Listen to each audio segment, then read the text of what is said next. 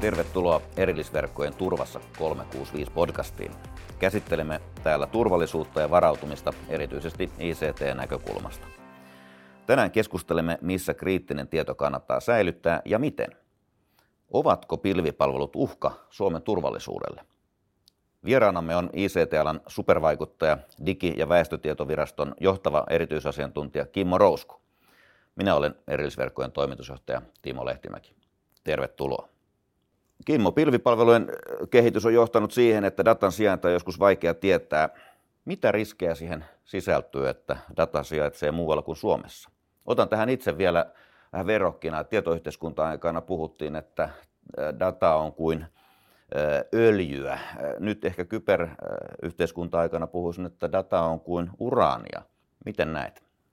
Ensinnäkin kiitos kutsusta tähän podcastiin aloititkin aika tömäkällä kysymyksellä, uhka vai mahdollisuus? Syvään päätyyn heti. Kyllä, joo. Tota, ensinnäkin niin sen verran pitää aloittaa historiasta, jotta ymmärretään nykyisyyttä puhumattakaan, voidaan puhua tulevaisuudesta, on se, että onhan tämä niin pilvipalvelu, virtualisointi, muu tekniikka, niin ollut yksi näitä tämän niin kuin digimaailman loistavimpia niin kuin toteutuksia ja innovaatioita. Nyt vaikka tämä on tämmöinen ääni puolen äh, lähetys, niin mulla on kädessä yhden teratavun SSD-levy. Aikanaan 2000-luvun alkupuolella, kun mä vastasin ICT-palvelutuotannosta, niin silloin tämmöisen levyn äh, suorituskyky oli käytännössä mahdotonta saada aikaiseksi millään rahalla. Aivan. Tai tämmöinen kapasiteetti, yksi teratavu maksoi kymmeniä tuhansia euroja. Nyt tämmöinen on mulla niin kulkee salkussa varmuuden vuoksi backupina, että jos mun pitää jotain ottaa sinne talteen. Eli tämä teknologia on niin mahdollistanut käsittämättömän hienoja asioita, mutta se on samalla tuonut tietysti nyt näitä uhkia. Ja nyt kun puhutaan pilvipalveluista, niin pilvipalveluthan tarjoaa loistavan kustannustehokkaan tavan toteuttaa ihan uudenlaista teknologiaa. Et vähän sama juttu kuin se, että voidaanko me jokainen asennuttaa meidän älylaitteeseen tämmöinen tota, vaikkapa tekoälypalvelu, joka vastasi niin kuin kaikkeen mahdolliseen tekoälyyn. Ei voida. Ne pitää olla yhdessä tai keskitetyissä paikoissa. Niin tästä näkökulmasta mä vastasin tähän, että pilvipalvelut on uhka, jos me ei hallita niihin liittyviä riskejä, mutta ennen kaikkea ne on mahdollisuus, koska se tarjoaa semmoisia palveluita, joita me ei pystytä muulla tavalla toteuttamaan. Hyvä, siinä tuli jo melkein tota tekniikan ihmisiltä lakimiehen vastausta, että ehdoton ehkä, mutta olen itsekin samaa mieltä, että uhka ja mahdollisuus tässä niin kuin molemmat kyllä kättelee. Mutta hei, vielä jos... tuohon, tuohon tota jalostamiseen ja tähän niin kuin uraniin ottaisin sen, että, että meilläkin on niin kuin, äh, erilaisia tietoja, vähän niin kuin on juuri erilaista urania, niin ehkä se tärkein asia on aina joka organisaation tunnistaa se, että mikä on se tieto, joka heillä on sellaista, joka pitää ja saa sijaita missäkin sijainnissa, mikä on se, joka pitää olla ehdottomasti vain Suomessa – mikä voi olla semmoista, joka saa hallitusti valua tyylin EU-alueelle, ja mikä on sellaista, joka saa tarvittaessa päätyä uh, ulkomaalaisten vaikkapa tiedusteluorganisaatioiden käyttöön. Et nämä pitää vain tunnistaa ja tietää ja sen mukaan sitten toimia, ja organisaation johdon täytyy ymmärtää nämä linjata ja hyväksyä ne riskit. Juuri näin, eli nyt Otan tässä esimerkin vaikka erillisverkkojen asiakkuuksista. Puolustusvoimat meille suuri yhteistyökumppani ja asiakas, niin varmaan heillä on aika paljon tietoa, jota ei soisi leviämään minne sattuu. Sen sijaan hopeatorvien nuotit on ehkä semmoiset, että ne on ihan kansainvälistä tietoa ja taitoa jo kaikilla tänä päivänäkin, ja niiden suojelemiseksi ei tarvitse ihan ihmeitä tehdä. Tuota, sivusitkin jo, mutta jos nyt mietitään ihan uhkaa pilvipalveluista Suomen turvallisuudelle? Onko täällä huoltovarmuusnäkökulmia tai jotain muuta, mitä tuossa et vielä tuonut esiin, jos ajatellaan nimenomaan tätä itsenäistä valtiota ja erillisverkotkin nostaa esiin sitä digitaalista itsenäisyyttä, niin miten pilvipalvelujen uhka Suomen turvallisuudelle? Tässä kannattaa kaivaa ekana esille maantieteelliset asiat, että jos me niin mietitään internetverkkoa sinällään, niin mehän ollaan muutama millisekuntia kauempana Keski-Euroopasta kuin jotkut Keski-Euroopassa olevat maat. Toisaalta täältä on taas sitten joihinkin maihin lyhyempi yhteys. Eli tämä tuntuu niin kuin teknisessä mielessä, että se on ihan sama, missä me ollaan. Mutta sitten kun me katsotaan maantiedettä, niin meillä on kuitenkin vain tietty määrä kaapeleita, verkkokaapeleita meren alta, muualta, mistä kautta kiertääkään, jota kautta tämä meidän kansainväliset yhteydet turvataan. Niin kyllähän me tässä ollaan eri roolissa kuin esimerkiksi Ruotsi, muut Pohjoismaat, puhumattakaan sitten Manner-Eurooppaa. Tämä on ikuinen uhka, joka on aina tuotu esille, että mikä on se meidän kyky suojautua siltä, että yllättäen nämä kaapelit lakkaakin toimimasta. Ja tämä on se syy, minkä takia me tarvitaan nimenomaan huoltovarmuuden näkökulmasta se, että, että meillä on varmasti ne tiedot Suomen maaperällä, mitä tarvitaan semmoisessa tilanteessa, että kansainväliset tietoliikenneyhteydet eivät toimi. Että se on yksi näkökulma ilman muuta ehdottomasti. Ja toinen on sitten niin kuin tuossa nostit esille, teillä on erilaisia asiakkuuksia, niin heillä on vaatimuksia, jotka saattaa edellyttää sitä, että ne ei voi todellakaan olla missään muualla kuin meillä. Ja väittäisin, että joka valtiolla on nämä samat strategiset suunnitelmat ja määritykset, että mitkä pitää kussakin maassa sieltä siellä, niin ei Suomi tässä niin kuin millään lailla poikkea siitä. Otetaanpa tässä sitten vielä ihan semmoinen kissa pöydälle, että on aika isoja, ei nyt mainita nimeltä, mutta isoja kansainvälisiä toimijoita, joiden varassa sitten monien toiminta lepää. Ja ehkä, ehkä laajaltikin vaikkapa koko Euroopasta monien maiden osalta. Ja nyt sitten kysymys ehkä tähän Suomen turvallisuuden osalta vielä, että voisiko tässä myös olla mahdollisuus Suomelle toimia aktiivisena pelurina. Joskus on nostettu myös tämmöistä ajatusta, että Suomi olisi tämmöinen datan Sveitsi. Tämä datan Sveitsi, muistan tämän, tämä on ollut varmaan kymmenisen vuotta sitten jo ainakin ekan kerran esillä. Ehdottomasti eikä pelkästään datan, vaan voisi sanoa, että niin kuin tämän niin kuin kybermaailman ja politiikan niin kuin, ää, tietynlainen niin kuin välittäjä ja tämmöinen turvallinen, turvalliseksi koettu maa, jota meidät on tähän saakka nähtykin. Ja kyllä tuohon niin kehityssuuntaan liittyy yleensäkin tämä koko niin kuin Euroopan asema, että meillä on valtavia isoja yhdysvaltalaisia ICT-jättejä, meillä on Aasiassa toimivia, Euroopan ulkopuolella toimivia, ja nyt tietysti GDPR, EUn yleinen tietosuoja-asetus, tuo tähän aika paljon sitä mielenkiintoa, koska se on tuonut aika tiukan regulaation siitä, mihinkä tietoja voidaan viedä. Ja nyt on tietysti täysin mahdoton sanoa, että mikä on tilanne viiden tai kymmenen vuoden päästä, mutta luulen, että tämä niin kuin tiedon turvaamisen merkitys tulee vaan korostumaan, varsinkin kun katselen nyt vallitsevaa poliittista kyberilmapiiriä, mikä maailmalla on, niin ei se ainakaan niin kuin heikennä Suomen asemia täl, niin kuin tästä näkökulmasta. Että kyllä mielestäni meidän pitäisi pystyä paremmin Suomessa tätä meidän asemaa hyödyntää ja tietysti koko niin kuin eurooppalaisella tasolla niin pystyä jotenkin saamaan, että okei, me ei ehkä siinä niin kuin tietojen käsittelyssä voida olla maailman huippua, mutta entäs tiedon hallinta, koska se tietohan on se pihvi. Se on se, niin kuin se tärkein niin kuin arvo, mikä on. Tekniikkaa pystytään kyllä kehittämään ja toivotan, että Eurooppa nousee nyt nimenomaan tämän niin kuin tiedon hallinnan tai puhutaan maidata, omadata ynnä muu, niin sen niin kuin hallinnassa niin kuin maailman ykköseksi. Eli silloin tästä voisi syntyä myös niin kuin vientiteollinen intressi tai vientituote tietyllä tavalla Suomelle ja samalla ehkä niin kuin näiden temppujen toteutusten seurauksena myös tämä Suomen erikoinen lokaatio ollaan niin kuin saari, niin tietyllä tavalla me päästäisiin myös itse sieltä saarelta pois. Joo, tuli mieleen, kun sanoit saari, niin mä oon aina toivonut, että joskus pääsisi käymään Kalabako-saarilla, niin ei me haluta kuitenkaan datan saariksi varmaankaan, mutta halutaan, että me ollaan semmoinen, niin kuin, äh, tunnistetaan, että Aa, Suomi on toimaa, siellä on nämä asiat hyvin, sinne kannattaa investoida, me voitaisiin siellä tuottaa näitä palveluita. Juuri näin. Sanoit, että siellä on asiat hyvin. Mä oon itse samaa mieltä, että musta tuntuu, että meillä on pikkasen niin kuin varjeltu salaisuus, että kuinka hyvin Suomessa näitä toteutetaan, kuinka hyvin me näitä osataan. Me ollaan ehkä vähän liian vaatimattomiakin siinä. Mitä olet mieltä? No monesti kysytään, että miten Suomi pärjää erilaisissa kansainvälisissä vertailussa, kun puhutaan kyberturvallisuudesta tai tietoturvallisuudesta tai muusta, niin tämmöisen mittaminen on täysin mahdotonta. Tämmöiset onnistuneet hyökkäykset eivät kerro yhtään mitään. Toisaalta me ei myöskään tiedetä montako miljoonaa hyökkäystä vuorokaudessa Suomeen tai suomalaisiin yrityksen organisaatioihin julkishallintoon kohdistuu, mutta kun katsotaan, kuinka vähän meillä on onneksi tähän mennessä tapahtunut näitä onnistuneita hyökkäyksiä, niin sanoisin, että kyllä me siellä niin kuin edelläkävijöiden joukossa ollaan. Et mielestäni meillä asiat toteutetaan hyvin ja erityiskiitos kyllä niin kuin suomalaisille niin operaattoreille kuin ICT-palvelutarjoajille. Et meillä on pitkät perinteet, kun me ollaan teknologiakansa, me ollaan osin insinöörikansa, kyllä. niin me ollaan niin kuin rakennettu hyviä palveluita, turvallisia palveluita, me ajetaan ne tietoturvapäivitykset, joiden merkitys on nyt nykyään paljon paljon tärkeämpi kuin vielä joku kolme, viisi vuotta sitten. Et me toimitaan prosessien ohjeiden mukaisesti ja sen takia uskallan sanoa, että kyllä tämä palvelutuotanto on meillä niin kuin ihan maailmanlaajuisesti huippuluokkaa. Kyllä. No toi infrastruktuuri tuossa on tullut jo esille, mutta jauhetaan siitä vielä pikkasen, eli tämän infran merkitys ylipäätänsä ja kuinka tärkeänä näkisit, että tämän kriittisen infrastruktuurin osami, omistus olisi Suomessa suomalaisten käsissä, eli nythän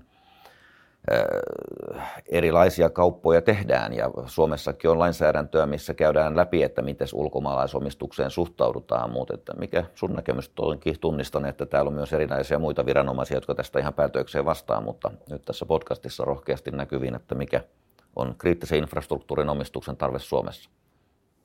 Tärkeä kysymys.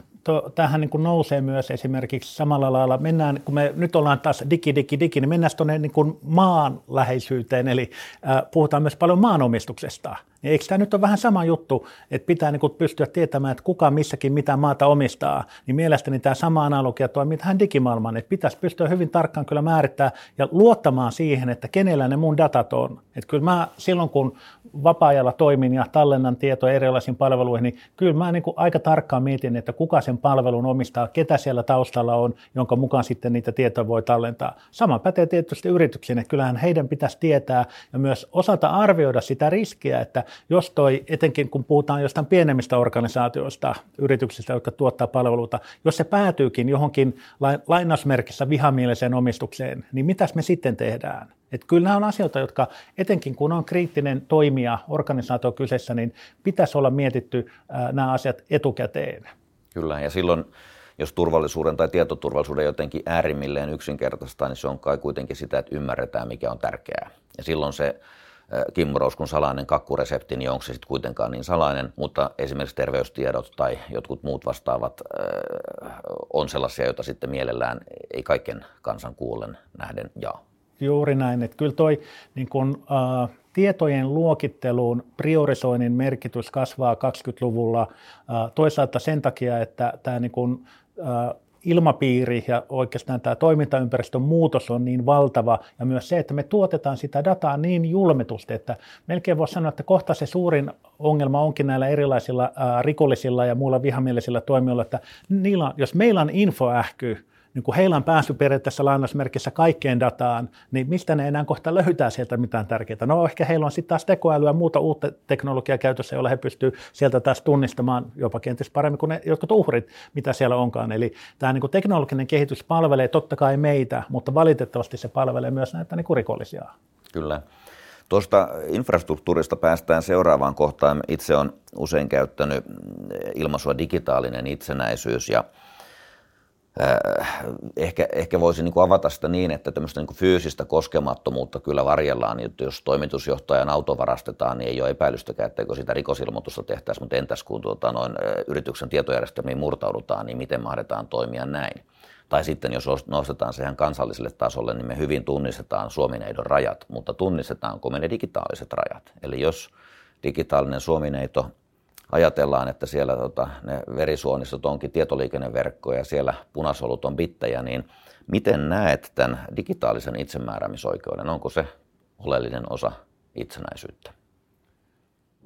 Nyt kun mennään taas tästä fyysisestä maailmasta digimaailmaan, niin tämä on niin kuin jännä ollut havaita tämä muutos ja se hankaluus siirtyä täältä niin kuin fyysisen maailman puolelta tänne digimaailmaan. Että meillä on niin kuin paljon ollut ilmiöitä ja asioita, jotka ei ole, niin kuin, meillä jouduttu edes, ei ole kunnolla edes tunnistettu niitä tai ottamaan siihen kantaan. Tuohon liittyen, niin kun mainitsit siitä, että kyllä tehdään se rikosilmoitus, niin kyllähän tämä pitäisi olla itsestäänselvyys nykyaikana, että jokainen organisaatio, johon hyökätään, niin pelkästään sen takia, että se organisaatio osoittaa avoimuutta tavallaan huolehtii näistä velvoitteista. Meillä GDPR tuo aika tiukat velvoitteet näihin ilmoittamisiin. Nyt valmisteilla oleva uusi NIS-direktiivi tulee tuomaan erilaisia uusia ilmoitusvelvoitteita. Niin kyllä niin kuin lähtökohta pitäisi olla se, että aina kun jotain tapahtuu, niin se ei saa jäädä sen organisaation yrityksen salaisuudeksi, jota varjellaan, että tämä on nyt paha juttu, tästä ei saa puhua, vaan nimenomaan ensinnäkin niin avata sitä. Ja äh, tästähän on niin kuin julkisessa hallinnassa mielestäni paras esimerkki silloin tai tänä kesänä tulee kolme vuotta sitten, kun Lahden kaupunkiin hyökättiin, Kokemen kaupunkiin hyökättiin ja kuinka avoimesti he sitten toivatkaan esille niitä oppeja, koska näiden oppien kauttahan me pystytään varjelemaan sitä niin kuin, äh, ja oppimaan, että jos tuolla tapahtuu näin, niin voiko meille tapahtua näin. No aina voi tapahtua näin, että tavallaan se oppiminen tulee. No nyt kun mennään tästä niin kuin yrityksestä tähän niin kuin kansalliseen, kansainväliseen tasoon, niin kyllä totta kai mielestäni tämä liittyy tähän datan äh, sijoitteluun myös tietyllä lailla, niin äh, tuossa jo aikaisemmin sivuttiin, että meillä on tiettyä dataa, joka mun mielestä pitää olla aina saatavilla Suomessa. Kaikki data ei tarvitse olla Suomessa, mutta meillä on tiettyä dataa sellaista, jotka voi sijata jossain muualla EU-alueella, jopa tietyissä tilanteissa sen ulkopuolella, jos se oikealla tavalla luokitellaan ja tunnistellaan, tunnistetaan. Mutta kuitenkin se liiketoimintahan määrää sen, että mikä on se tarve, se saatavuus sille tiedolle. Ja nyt kun mekin ollaan molemmat oltu pitkään tietoturva-alalla jo sieltä 2000-luvun alkupuolelta, niin silloinhan se tavallaan se tiedon salassapito, niin ä, luottamuksellisuus, se oli kaikki kaikessa. Kyllä. Niin mä sanoisin, että nyt jopa tiedon niin kun, ä, saatavuus on ajanut sen ohi. Et siitä on tullut entistä tärkeämpää.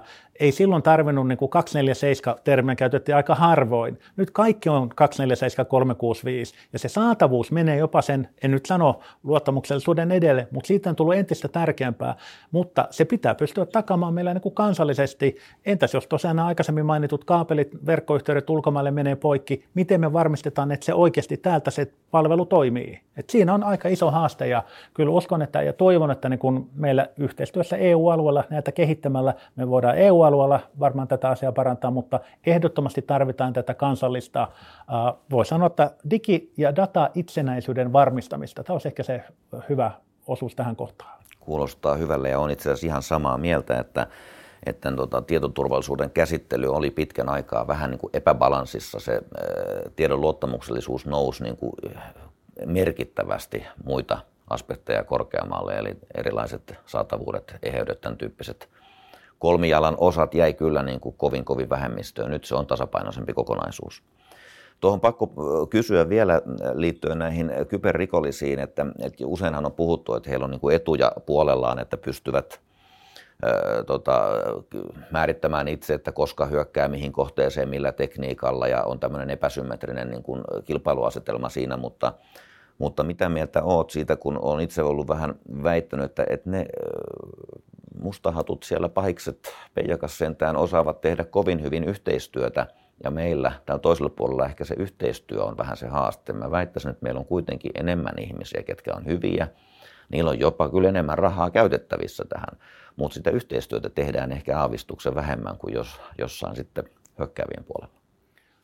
Varmasti osin näin, mutta tuossa tietysti voisi myös ajatella niin päin, että en tiedä kuinka hyvä suorituskykyinen kaupallinen menestys olisi semmoinen rikollisorganisaatio, joka ottaisi tämän meidän vaikkapa Suomen tämän niin kuin digikyberturvan parhaat oma, ominaisuudet käyttöönsä. Mä vähän pahoin pelkään, että se voisi olla aika voittava yhdistelmä, koska meillä kyllä niin kuin elinkeinoelämän julkisen hallinnon välillä kyllä se tieto kulkee ja liikkuu ja toimii mielestäni niin kuin paljon paremmin kuin mitä moni varsinkin niin kuin ulkomailta, kun tänne tulee vierata, kyselee ja katselee, että miten teillä Suomessa tämä niin kuin johtaminen tähän kokonaisuuteen ja tavallaan nämä vastuut on tehty. Ja sitten miettii, että, että teillä on aika paljon jaettuja vastuita, että voiko se toimia. Ja Joo. sitten kun heidän kanssaan keskustellaan ja jutellaan ja he näkevät, miten tämä toimii, niin he yllättyy siitä, että kyllä tämmöinenkin malli voi toimia.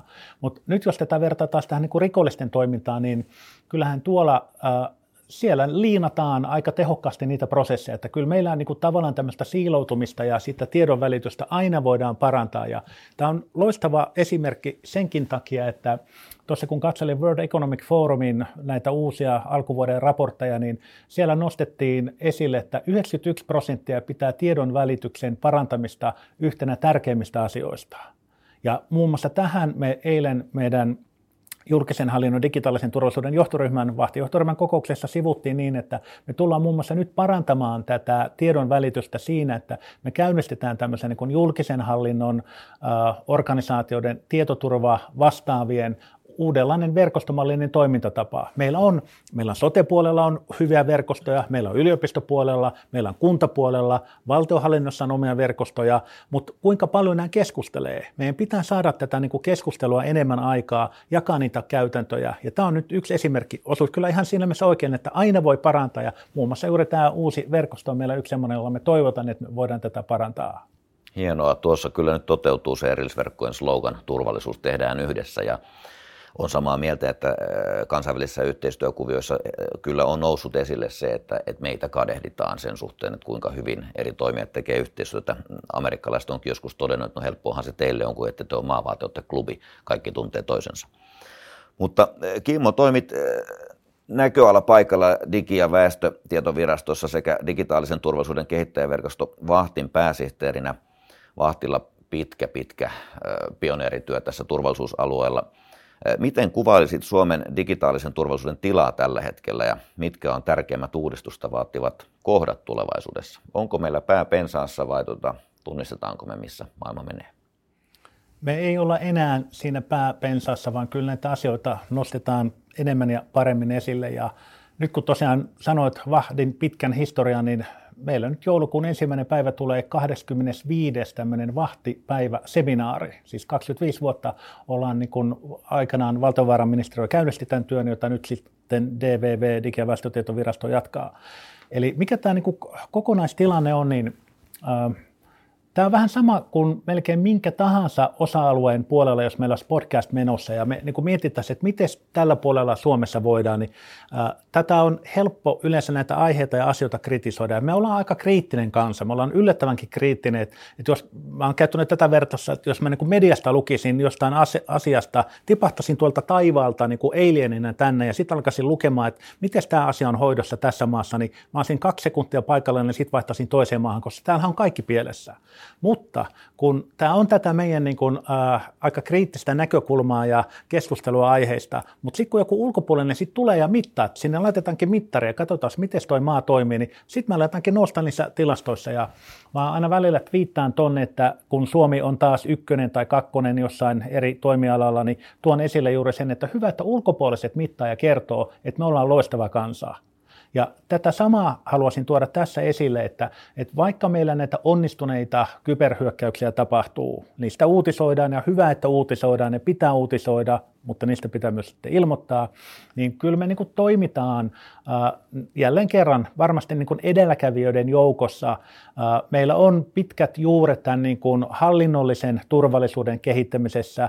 Toisaalta meillä on paljon alan yrityksiä, meillä äh, FISK, kybertoimiala etujärjestönä on aktiivisesti vienyt toimialaa eteenpäin. Et siinä mielessä niin, jos mä nyt sanon, että me ollaan kärkijoukossa, niin sanoisin, että me ollaan varmaan siellä top 10, 10 prosentin joukossa niin kuin kansakuntana, jos me niin kuin laajemmin lähdetään miettimään sen tarkemmin niin kuin ehkä analysoimatta. Mutta se, mikä on niin kuin ollut näitä niin kuin merkittäviä edistysaskeleita, niin kyllä toi niin kuin GDPR, EUn yleisen tietosuoja-asetuksen äh, soveltamisen käynnistyminen silloin toukokuussa 2018, niin vaikka se oli tietosuojaan, niin kyllä se on ollut se niin kuin iso boosteri koko toimialalle ja yhteiskunnalle. Et sen takia on laitettu paljon tietoturvaan, jatkuvuuteen liittyviä asioita kuntoon. Ja nyt uskon ja toivon, että tämä NIS 2.0, niin tämä tuo sen samaan nyt tähän niin kuin tietoturvan puolelle, että me saadaan siitä nyt se seuraava vaihe ja päästään taas vähän paremmaksi. Ja Mä oon tässä käyttänyt sitä vertausta, että miksi niin kun kannattaa pikkusen aina niin kun parantaa ylöspäin, niin on se, että nämä verkkorikolliset ennen kaikkea, niin ne hakee helppoa rahaa. Niin ei me olla se helppo raha, vaan ohjataan se ennemmin niin naapurivaltioihin, että meillä pitäisi olla tuolla, kun puhuttiin niistä digirajoista, niin meillä pitäisi olla siellä semmoinen kyltti, että täältä et saa helppoa rahaa ja sitten kyltti vasemmalle, oikealle, alaspäin, mene tonne. Hienoa Kimmo, aivan mahtava keskustelu. Tota, selvästikin tunnistetaan tässä molemmat, että niitä vanhoja hyviä aikoja on turha muistella, uudet ajat on parempia, mutta siellä on vielä aika paljon työtä tehtävänä ja, ja tota noin, ei me tästä kyllä nyt riitaa saada aikaiseksi, eiköhän me mennä jatkamaan näitä hommia, kun sitä kuitenkin tuntuu riittävän. Kiitos mielenkiintoisesta keskustelusta Kimmo, kiitos myös kuulijoillemme. Turvassa 365 podcastin seuraava jakso käsittelee kriittisen viestinnän uusimpia teknologiatrendejä. Jos haluat kommentoida tätä jaksoa tai ehdottaa kysymyksiä seuraavaan jaksoon, laita postia viestintä at erillisverkot.fi tai sosiaalisessa mediassa erillisverkkojen tileillä at erillisverkot. Turvassa 365 podcast julkaistaan SoundCloudissa, Spotifyssa ja Applen podcasteissa. Ota sopivin kanava seurantaa. Kiitos. Kiitoksia.